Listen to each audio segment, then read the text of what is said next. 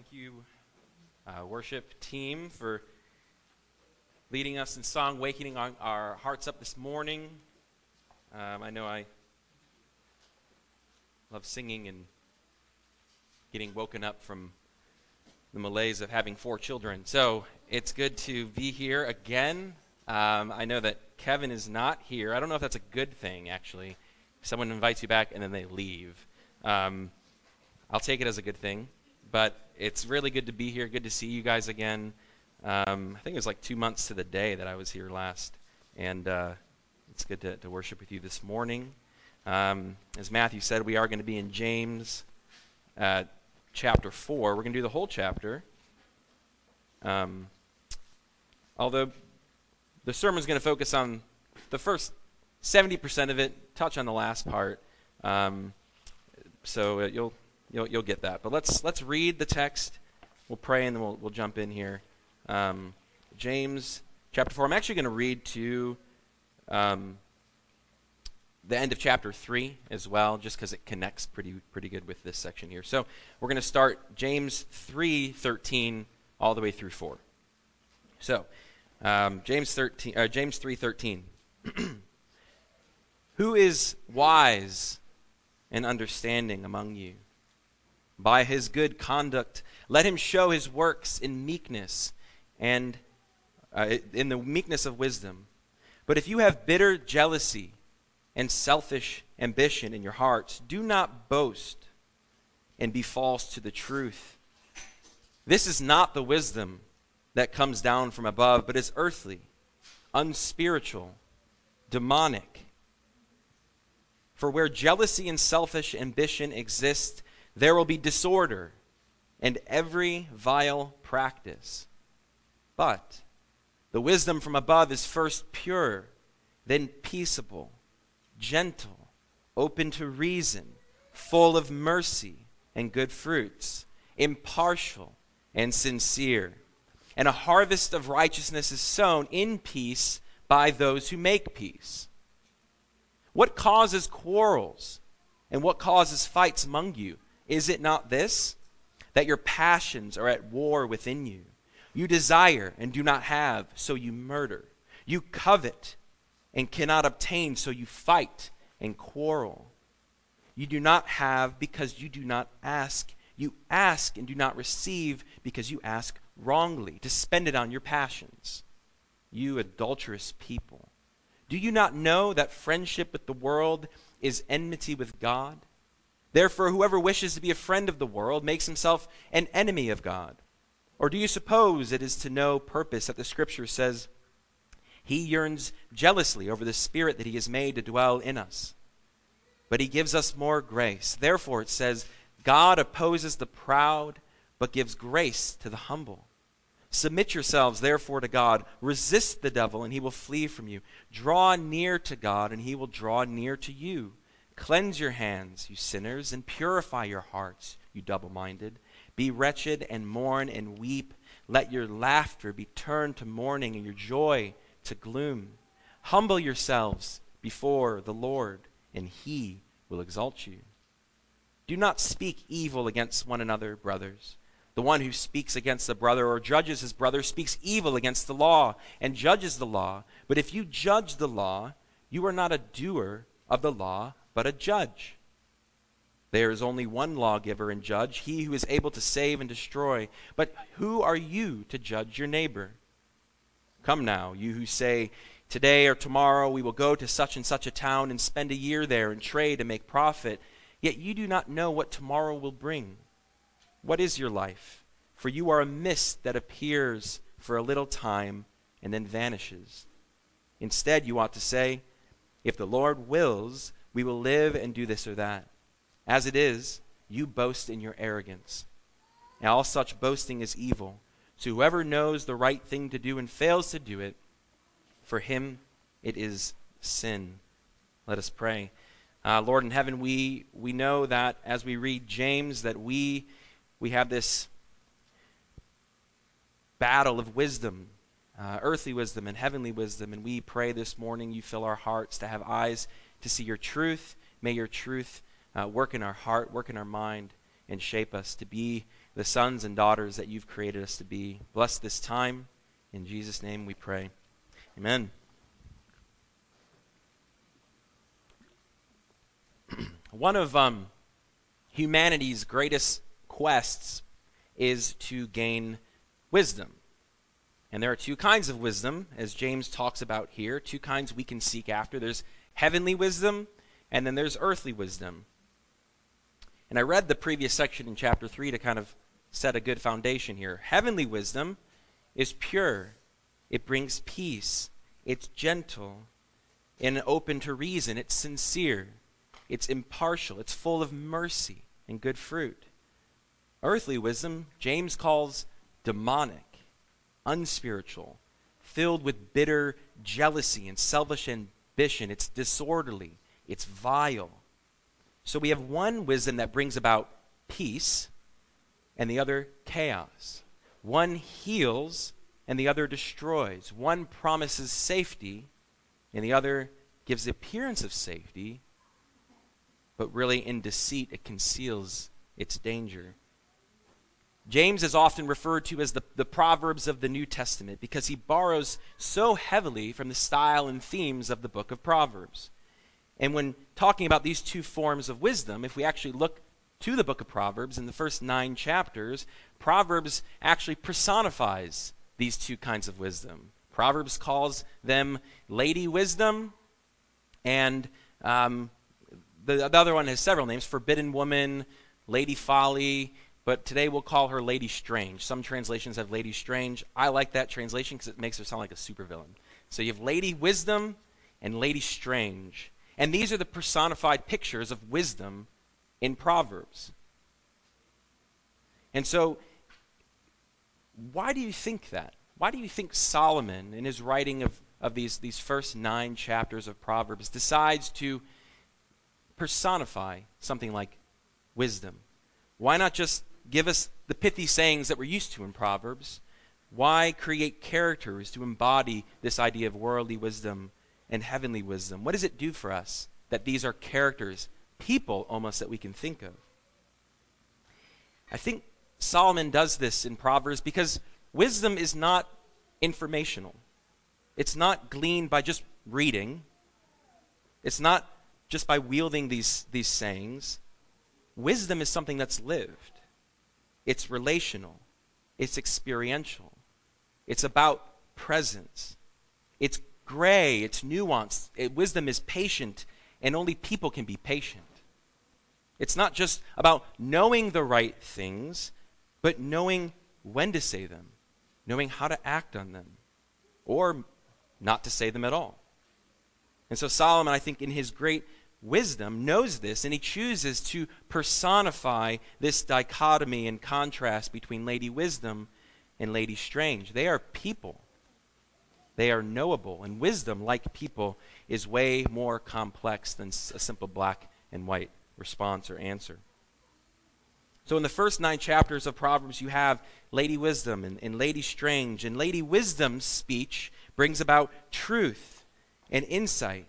She urges us not to lean on our own understanding or to be wise in our own eyes. She teaches us to love, reproof, and discipline, for those things they're good for us.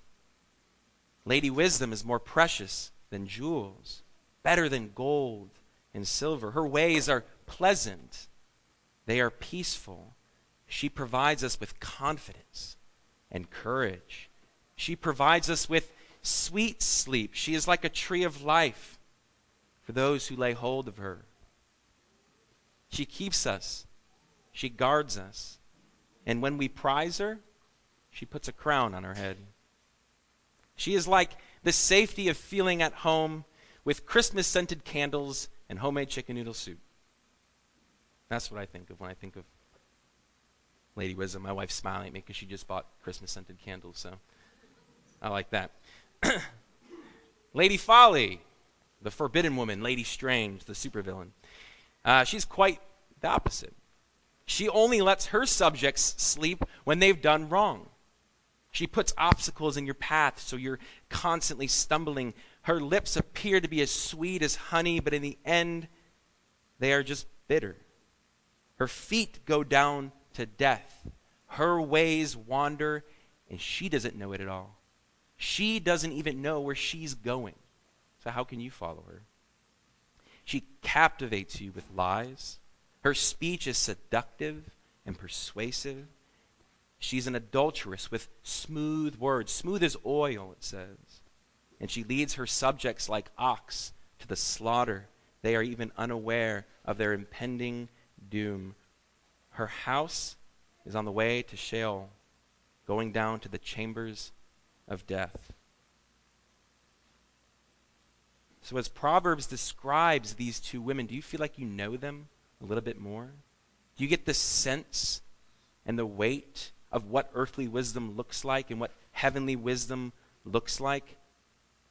Which of these two ladies do you think has your best interests in mind? It's obvious. Which would you follow? And which would you call your friend? it seems there, there are some in James's audience that have wandered into obscurity with Lady Strange as they're caught quarreling here in the beginning of chapter 4. They're quarreling, they're fighting, they're hating their brothers and sisters in the Lord. Their passions are warring within them and controlling them and mutating them. They're distorting their renewed image that they had in Jesus, and it's turning it into an image of their former self, the first Adam. They've made company with folly. And James strikes that with a sharp warning. And although James is considered the Proverbs of the New, New Testament, he doesn't use these characters outrightly, but instead he uses a different concept he uses the concept of friendship. Friendship. So, what is friendship? In verse 4, James says, You adulterous people, do you not know that friendship with the world is enmity with God? Therefore, whoever wishes to be a friend of the world makes himself an enemy of God. Friendship earlier in James, in chapter 2, it says that Abraham believed God, and it was counted to him as righteousness, and he was called a friend of God. So, what is, what is friendship? What is friendship with God? According to the commentaries, uh, friendship in James's day indicated identification to and relationship with something or someone. Identity. So to be friends with the world means to identify with its standards and its priorities. Friendship back then was taken more seriously than in today's Western world. It was a lifelong pact between people with shared values and loyalties. So then the question is how, how do we think about friendship? How should we think about friendship? How can we be good friends? One of my favorite um, songs on friendship is actually a kid's song. So, I don't know if you guys have heard the it's a Sovereign Grace kids music album called Walking with the Wise, and there's a song on there called "A Good Friend." Um, and I, I, think I love children's music, especially like children's worship music, because it, it's simple and it, it it has depth, but it's not it's not trying to um, kind of wow you with the complexities of the music. It's just very simple and and to the point, and it's rich. And so this, I'll, I'll, I'm not going to sing the song for you. I will read the song to you, but this is how it goes. Um, it says, "A friend." Well, I mean, I, I encourage you to check it out, though. Uh, a friend will always think of others. A friend will overlook a wrong. A friend sticks closer than a brother. A friend is patient all along. Jesus, help me be the friend you are to me. And then good, the chorus comes in. A good friend, a true friend, here to help you through, friend. A strong friend, a kind friend. You can have what's mine, friend. A best friend, a sure friend, a humble and a pure friend. Lord, I want to be a good friend. And then it continues. A friend will help me do the right things. A friend won't lead me into sin. A friend will help me when I stumble. And a friend will lift me up again. Jesus, help me find a friend who will make me wise. I love that. I chills as I'm reading that. Is something, is something wrong with me, or is that is that shared? I don't know. So then, then the chorus kicks back in. It's a great song. I encourage you to check it out. And I think again, the the beauty of a children's song is that it's it's simple, it's clear, and it's just it's this fun little ditty. It doesn't distract you, but it pulls you into the the the, the richness of the words. And really, as I said, those words. I mean, that's just proverbs. I'm just reading proverbs in the in the form of a short song that focuses on friendship. And so, true friendship then is not just something that, um, yeah, true, true friendship isn't something that someone just does certain things with you and that's it, but, but has a trajectory, it has a goal to it, it's leading somewhere. And having true friendship and a good friendship doesn't mean it's devoid of hardship. It means that you share in your hardship with one another. We are to bear each other's burdens, as Paul says in Galatians. And he's, as he says in Philippians, he says, consider others more important than yourself. A good friend considers the interests of others and not just their own. And that means when there's something hard that you have to tell a friend, that you do so with confidence, that they will hear you and they will understand you and they'll be thankful for your criticism that you received instead of rejecting you because you don't agree with them 100% of the time. This, and this isn't really, this isn't something that's negotiable. James is saying this is essential. This is essential to having good, healthy, vibrant, godly community. And the people that he's writing to here are not doing that. One of my favorite quotes about friendship is actually from uh, Oscar Wilde. He says, a true friend stabs you in the front, not in the back. So, who is the true friend among you? Who will gladly stab you in the front to tell you what you need to hear instead of talk behind your back and leave you in ignorance as they pretend to have your best interests in mind? That kind of friend sounds like the forbidden woman. Whereas Lady, Lady Wisdom might tell you to your face what's wrong, but she'll also give you a room in her house to sleep in as you recover from the wounds. I mean, Jesus told Peter to his face, Get behind me, Satan. But then he stayed with him. And he kept teaching him. And he kept dwelling with him. He didn't say that, peace out, and say, Deal with your wounds on your own. He knew Peter would ultimately betray him, and he stayed with him. He stabbed him like right in the front. That was that's right in the face that he stabbed him. So what does it mean then to have friendship with God as Abraham did? Abraham believed God and it was counted to him as righteousness, and he was called a friend of God. Abraham believed God against all odds. Abraham believed that God would be faithful to his promises. And now, in our friendship with God, we too must share that. We must believe that he will be faithful. And we must, we must believe and trust by faith. We believe Him. We are confident in Him. We believe His promises that He has given us and everything that He has done for us has been because He's a faithful God. So we believe that going forward, He will also be faithful. It just makes sense. He's been faithful in the past, He's faithful in the present, He will be faithful in the future. And the problem with the Israelites is they didn't believe that. They'd enjoy the blessing of a renewed relationship when God was merciful to them. But sure enough, shortly after that, they would stumble again. They'd given to false idols. They'd given to false gods, or they given to idols and false gods. And this is why James says so strongly, you adulterous people. They have abandoned God. They have made friends with the world. They have strayed from God. They have stopped believing with Him. They don't have friendship with God. Friendship with God looks like repentance. Friendship with God looks like confession. Friendship with God doesn't look like, oh, I hope he doesn't find out and run away. They don't have friendship with God. They have friendship with the world, which means they become enemies of God. And this is the same exact tactic of Lady Strange. She wants us to form friendship with her so that we aren't friends, we're enemies of Lady Wisdom and lead us into the clutches of death. She leads us down the, this wayward path into adultery from God. She has seduced us into believing that our passions and priorities are paramount. Our passions and priorities. And nothing will stand in our way. And if something does, we'll kill, we'll murder.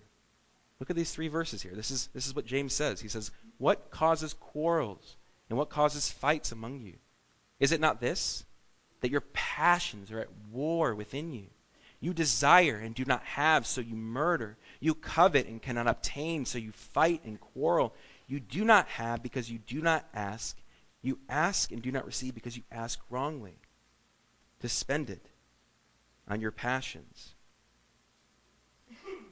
This forbidden woman has tarnished our ability to reason and to reconcile. She has enticed our desires so much they war within us, and we will do anything. Expect, we, would, we would murder to make sure that we get our own way. So we're filled with this rage, and we do not exhibit what James eh, talks about the end of chapter 3 this peace, patience, purity, gentleness, open to reason, impartial, and sincere. But we covet we don't get our way. We fight, we quarrel. Our friendship with the world has trained us to be spoiled and entired, entitled, even in the way that we ask, James says. We do as my one year old son says mine, mine, mine, mine, mine. It's not yours. Mine, mine, mine, mine. It drives the older kids crazy. It's not yours. It's not yours. We do not ask as if we're sitting at the feet of Lady Wisdom. How would we ask differently if we were at sitting at the feet of Lady Wisdom. We would ask patiently. We'd bring our request before her, and we'd wait until she gave us an answer. And frankly, I think James is upset here because they're not acting like friends. They're not considering others as important as themselves. They're not thinking about their friends in the way that Proverbs encourages us to. And so I think James brings up this concept of friendship to remedy this problem to show that if you're, if you're acting this way, you're friends with the world, and that's at odds with being a uh, friends with God. He knows that our behavior is heavily influenced by the people we hang around with or the lady we hang around with. James's message to his readers is this You hang around the wrong people, you're influenced by the wrong stuff. Why do you quarrel? You guys aren't friends. You don't care for one another. We don't consider others more important than ourselves. We, we, we don't have the same mind. We are not of one accord. We don't look out for each other's interests. We look out for the interests of self, or as James says earlier in chapter 1, each person is tempted when he is lured and enticed by his own desire. Then when, when desire when desire is conceived gives birth to sin, and sin, when it is fully grown, brings forth death worldliness, friendship with the world, is the result of having a lack of wisdom. False, manipulative desires are the result of a lack of peace. But Lady Strange is, isn't just out to make our life frustrating and challenging, less ideal than it could be. She's out to kill us. Proverbs 7 says, Her house is the way to Sheol going down to the chambers of death. Friendship with her is enmity toward God. If you follow her paths, you are at war with God. You are his enemy. If you spend too much time with her, you'll end up dead. So, what do we do? For James, the solution to our problem is actually pretty simple resist the devil draw near to God. Resist the devil and draw near to God. Sounds easy, but it says submit yourself to God. Humble yourself and call out to the Lord for help. The answer is humility. Humble yourself. Admit you are helpless and powerless and submit to the Lord. Resist the devil and he will flee from you. Draw near to God, and he will draw near to you. Humble yourselves before the Lord, and he will exalt you. God opposes the proud, but gives grace to the humble. All of these things James is saying here is just an echo of Lady Wisdom herself. One author puts it like this As people align their lives with God, the result becomes a growing resistance to the temptations of the devil, and he loses any foothold and must flee. Proverbs repeatedly says over and over fear, fear of the Lord. The fear of the Lord is the beginning of wisdom and knowledge. And so, in humility, we need to acknowledge this truth. We need to submit ourselves to God, ordering our lives under God's authority and will. The more we seek God, the more we will live in accordance to his wisdom, the closer we will grow to his purity and his holiness. When we move toward God, it's pretty amazing. We move toward God, he reciprocates. He's not hard to find. You don't have to search under things. You move toward him, and he will draw near to you. And so that's his grace toward us, that he provides this way to approach him. We approach him, and the reason we can approach him, we know Hebrews, we have confidence to approach him because we have a great high priest. We have confidence to draw near to the throne of God. He's torn the veil. We can enter into his presence. No longer all these rituals and sacrifices to get a, a, a, glimpse and a taste, but rather we have full access to God. We can draw near to God anytime because of who Jesus is and what he's done. And so, if the fear of the Lord is the beginning of wisdom, friendship with God is the keeper of wisdom. Friendship keeps us there. It's much harder to be enticed by Lady Strange when you're hanging out with Lady Wisdom all the time. She doesn't like Lady Wisdom. If you smell of the pleasant fragrance of Lady Wisdom, Lady Strange is going to be repelled by that. She doesn't want to be near that. But if you smell of her, her home and the scented candles and fresh baked cookies and chicken noodle soup, Lady Strange doesn't like chicken noodle soup. So that's that's it. Draw near to God. Resist the devil, draw near to God. Spend more time with Lady Wisdom. And this is why I think the personification of the two wisdoms is so important because we can imagine this. It's not a series of checklists and routines of what you need to do to, to follow God. It's not a uh, uh, it's it's not like oh here's how you be wise. Make sure you check these off every day. Did I do this? Did I do that? Did I not do this? No, it's people. Spend time with Lady Wisdom. Spend more time with her. Don't spend any time with Lady Strange. And in our context here in James chapter 4, he wants you to know if the world has you in its fangs, you're t- spending too much time with the world. You need to work on your friendship with God. And if that's a hard thing to imagine, think of, uh, think of a good friend that you have. Best example of a friend. It, it could be your spouse, it could be your sibling, it could be your parent, it, it could be your kid. Who is a good friend of yours? Someone who's close. are you more aware of who they are and what they need and what they want and what they're excited about and what they're afraid of when you spend more time with them or less? When you spend more time with your best friend, do you know them better? Yeah, obviously.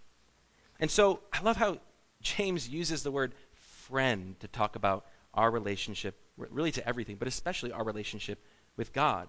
Because it, friend almost has this, this uh, a quality to it. it. It's approachable. It's relational. It's not multi. Um, it's just it's it's simple. It's it's when you hang out with a friend, you don't need to think about how you're going to hang out with them. You just you just do it. You just hang out. You just enjoy the time with them. And I think the, the great thing about a friend, too, is each party has a responsibility. You might have friends that, that don't, don't think that way, that you, you pour into to everything. It doesn't, doesn't really work well. It's not a good friend. A good friend has both parties bringing something to the table.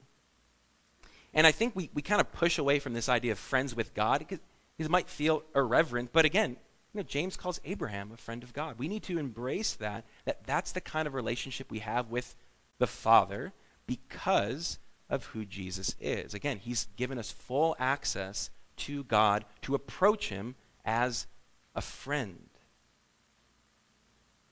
And this is our responsibility. Now, God's responsibility is providing us with the with, with his spirit and with this this comfort of he is faithful to his promises and he will deliver. And our responsibility is to just draw near. Just draw near to God and be shaped by him. So we are urged to draw near, to humble ourselves, to submit to Him, to be friends with Him. Because there's only one other alternative than friendship with God, and that's friendship with the world. There is no neutral position when it comes to friendship. You're either friends with God or friends with the world, and that's it. And so if you're not cultivating friendship with the, with the Lord, then, then, then I think you're, you're starting to wander down the woods into Lady Strange's house, deep into the forest. And who knows what kind of food she's preparing? It's not chicken noodle soup. It's like, I don't know, some gross soup. so, th- so think about your relationship with God like you would a friend of yours, someone close to you. What do you do to enrich your friendship with your spouse or your brother or sister? You spend time with them. You listen to them. You think about them. You get creative and you engage in different ways with them. Sometimes it's a bit silly, but those silly memories are actually the strong bonds that keep you together. And so I think James brings up this word friendship because he wants us to do the same thing with God. The Israelites had their own practices. In, in verses 8 and 9, it talks about hand washing, cleansing, or cleansing hands, purifying hearts, laments. Those are the rituals back then to, to draw themselves to the Lord. And, and we have similar things like that today, too. We have, we have our own rituals, we have our own liturgies that we do. And so, what are yours? I mean, we have the privilege of opening the scripture everywhere we go. We have the ability, we can read, we can read God's word on our phone anywhere. We can listen to it in the car or on the bus. We have the privilege to connect with God through prayer at, at any time in a very direct way because, again, our high priest not only opened the way, but is continually interceding for us. We can pray whenever we want. Maybe for you, maybe for some of you, you enjoy journaling, writing down your thoughts, processing that way. It helps you to know what's going on in your heart when you write it down and think about the Lord uh, in that way. What about listening to music or, you know, playing worship music, listening to worship music? I mean, there are very few things that pierce my heart like a good, biblically rich song that just awakens me out of my slumber. I could be reading the scriptures all morning. Sometimes reading doesn't connect with me, but then I'll hear a song in the car to work and it will just it will just melt me. Why is that? Why is that? So think about what helps you draw near to the Lord.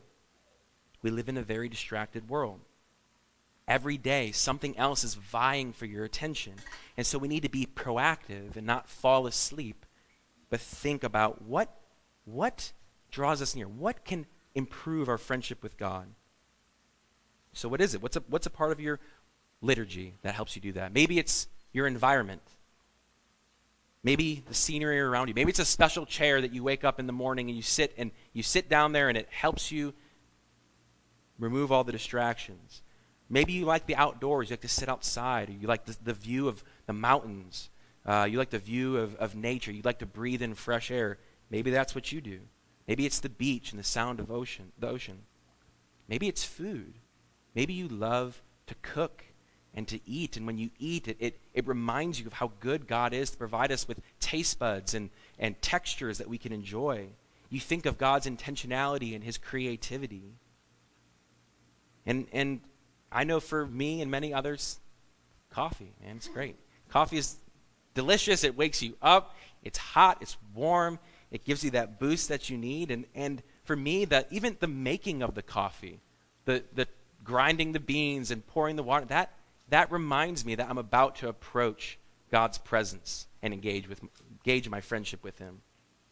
And so think of these things. Use your senses. Be a little be a little different with how you draw to, near to the Lord.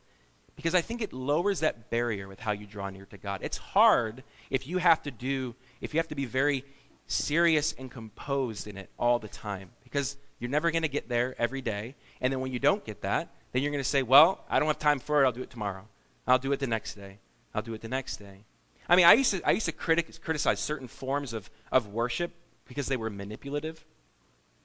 But forget about that. Listen, if I need to be manipulated so I can engage with the Lord, then manipulate me. I want to be manipulated. I want to hear the, you know, the buildup of the song and all these things. Do that. Do that to me because I need that. Because otherwise, I just say, oh, that's, I'll, I'll get to you later, Lord. I'll build, work my friendship later. No. Whatever allows you to connect, whatever removes that barrier from you to draw near to the Lord, do it. Do it. Because it's too easy to say, I'll have a better routine when my twins are two, or five, or ten. I'll a better routine when they go off to school. I'll have a better routine when I when yeah when school starts. Summer is hard. School start. Well, school start in the fall. Well, now it's uh, we have too many home projects. So once we're done with these home projects, then I'll then I'll get to a good routine of drawing near to the Lord. Well, then once those are done, more are going to come up. Everything's always going to interfere with your relationship with the Lord. Again, the world wants you. Lady Strange wants you to go to her house. You need to be focused on your relationship with the Lord. Prioritize that. One of my favorite authors says, We're not just thinking things, we're desiring creatures. We need to think about our relationship with the Lord outside of just this one myopic way. And so, we need to open God's Word. We need to know God's Word so that we can enjoy Him in all these aspects of life. But sometimes if you read the Scripture and does something doesn't connect, don't give up. Sometimes in the day to day life, the truths of God's Word will, will start to burst and burgeon and, and reveal to you who He is. So just spend time in the Word, think, process, journal, draw near to Him in that way, and then draw near to Him in other ways too. I think another in, very important thing is to be a part of a good community, church community. Um, one of my favorite things to say to people is surround yourself with people who are better than you. Because the more time you spend with those kinds of people, you'll become like them. Surround yourself with people who are, you know, who are better than you. Because I know I'm, I'm this kind of amalgamation of my parents and my mentors and my friends and my coaches. You're, you're just this kind of this picture of all of the people you surround yourself with, your friends. And so, you know, do that. I think one thing that was really influential for me was in my last job, I got to spend time with these really faithful men that were 10, 15 years older than me. And I, there's eight of them, and I spent almost all my time with them. And that, I don't even know how much benefit that brought into my life. But that was extremely formative for me. And that sort of friendship has changed me and shaped me to be the kind of person I am today. And I look forward to seeing what kind of friends I have today shape me to be the kind of person I will be 5, 10, 15 years from now. And so think about those people. Who are those people? Who do you want to be like? Who do you not? Spend time with the people you want to be like. Spend time with Lady Wisdom. Avoid Lady Strange. And I think the reason these characters are so strong is because you can see them not just through all throughout the scripture. You can say, ooh, that's Lady Wisdom. That's Lady Strange. That's Lady Wisdom, Lady Strange. But you can see that in your day to day life as well. I don't know if I should do that. That seems like something Lady Wisdom, or Lady Strange would say. I really should do that. That seems wise and good for me. Pour into it. It's going to take time. But make those good decisions each day. Draw near to the Lord. You can. You can you can draw near to the Lord. That's pretty amazing. Um, so, just like our friend group, just like our spouse or our best friend, when we draw near to them, we, we start to slowly look like them. When we draw near to God, we start to look and smell like Him. The, the Spirit will change our thoughts and attitudes and character. He'll even change our mannerisms. Have you ever noticed, like, if you hang out with somebody, you start to do, you start to have the same mannerisms as the other person? That's incredible. We just, we just imitate people. We imitate people all the time and we don't even realize it. We just do what other people do without thinking about it. It's kind of like, I'm going to talk about coffee again. It's kind of like my coffee pot. It is stained brown from all the coffee that I make in it. I can't even scrub it clean. It's just brown. The only way I can get rid of the brown stain is by buying a new carafe. Right? That's, that's, that's what I want your friendship to God, with God to look like. It is stained with the presence of God. Or maybe um, something that, you know, you go to a bonfire and your clothes just smell of smoke, the, the, the burning fire of, uh, of the wood and the smoke. And you, not only do you need to change your clothes when you get home, but it's like it's soaked into your skin. You need a shower in order to not make your, you know, your bed all smelling like smoke and bomb. I mean, that this is what I'm talking about. We need to, like, how, how, do, how does that happen? Well, you sit at a fire with smoke blowing in your face for three hours. That's how that happens. Or the coffee sits in there all day long and turns the inside of that thing brown. You need to sit in the presence of God all the time and let His love just soak into your skin. Because that's what God does. He penetrates the surface, He sits. And if we do this every day, every morning, for a year, for five years, for ten years, for a lifetime, we will not only possess the good fruits of wisdom, but be able to share those with others. We will be that friend to others that helps them draw closer to the Lord. We will exhibit peace, gentleness, openness to reason, and healthy disagreement, sincere. We will be impartial. And as James says, we, uh, uh, we will be a harvest of righteousness sown in peace by those who make peace. When we draw near to God as friends with God, He fills our life with peace. this is the kind of serenity brought about by Lady Wisdom. She welcomes us into the, the garden city of new creation, seeing life how it's meant to be. Being a friend of God is like being a supercharged version of yourself. Friendship with God brings you to where you are supposed to be. But we need to stay in it. A friendship is never maximized. A friendship is never maximized. I can't tell Caroline, my wife, that uh, I think we've hung out enough. I think we're good. Like I think we we don't need to hang out anymore because we just thanks, bud. Uh, we, have reached peak spousal friendship. No, I mean that's insane. If someone says that to uh, to you, go tell Matthew, and he'll he'll slap them. This just doesn't happen. You can't reach peak friendship. You always have to be engaged with it. You don't reach it and say, "Oh, I'm good to go. I'm, I don't think we need to engage for a year." That's never going to work. You're going to lose touch. You're not going to have a strong friendship. A friendship isn't something you build up, reach that point, and say, we're done. A friendship is something that's ongoing, it's lifelong, it's eternal. So as we draw near to God and have this glimpse and taste of heaven, our friendship with Him is, is, is heaven coming down to earth. And we not only can experience it, but share with others, but we need to be in it constantly, all the time. Because, again, the, seduction of the world is constant. Now that's why. Seduction of the world is constant, so our friendship with God needs to be constant. But the beauty is the more you have friendship with God, the more that siren's call is faint. Starts tasting like an unsalted rice cake. It's disgusting. And so we no longer have to speak of hatred and murder of our brothers. We don't have to get so bothered by their their uh, quirks that, that annoy us, but we can sit and understand and be patient with them. We don't have, no longer have to give into verbal murder, as James pretty much talks about here, tearing down people because they, they bother us. We can sit with them and be patient. And so when we draw near to God and have friendship with God, we start to act differently. We start to think differently. At the end of this, it talks about planning and, and making trips and all that stuff. I just think that's talking about how we, we plan differently when we're friends with God. We don't, we don't plan like the world, we plan with wisdom.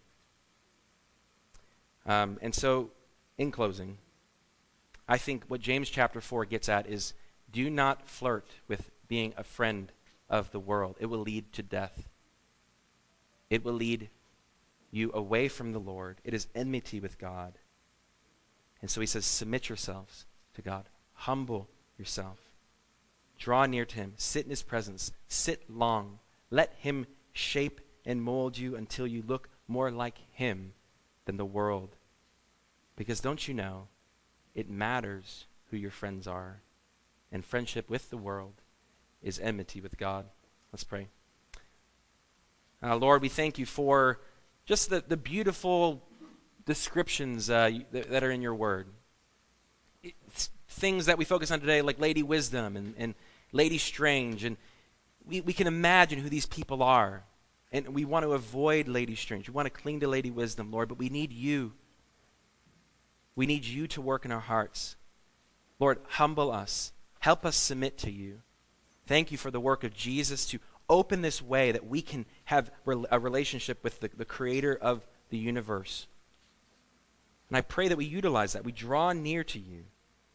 We draw near to you and are shaped and molded by you, Lord. That's our prayer. May we, may we be just inspired by what James says here to pursue you differently and anew this day. In Christ's name we pray. Amen.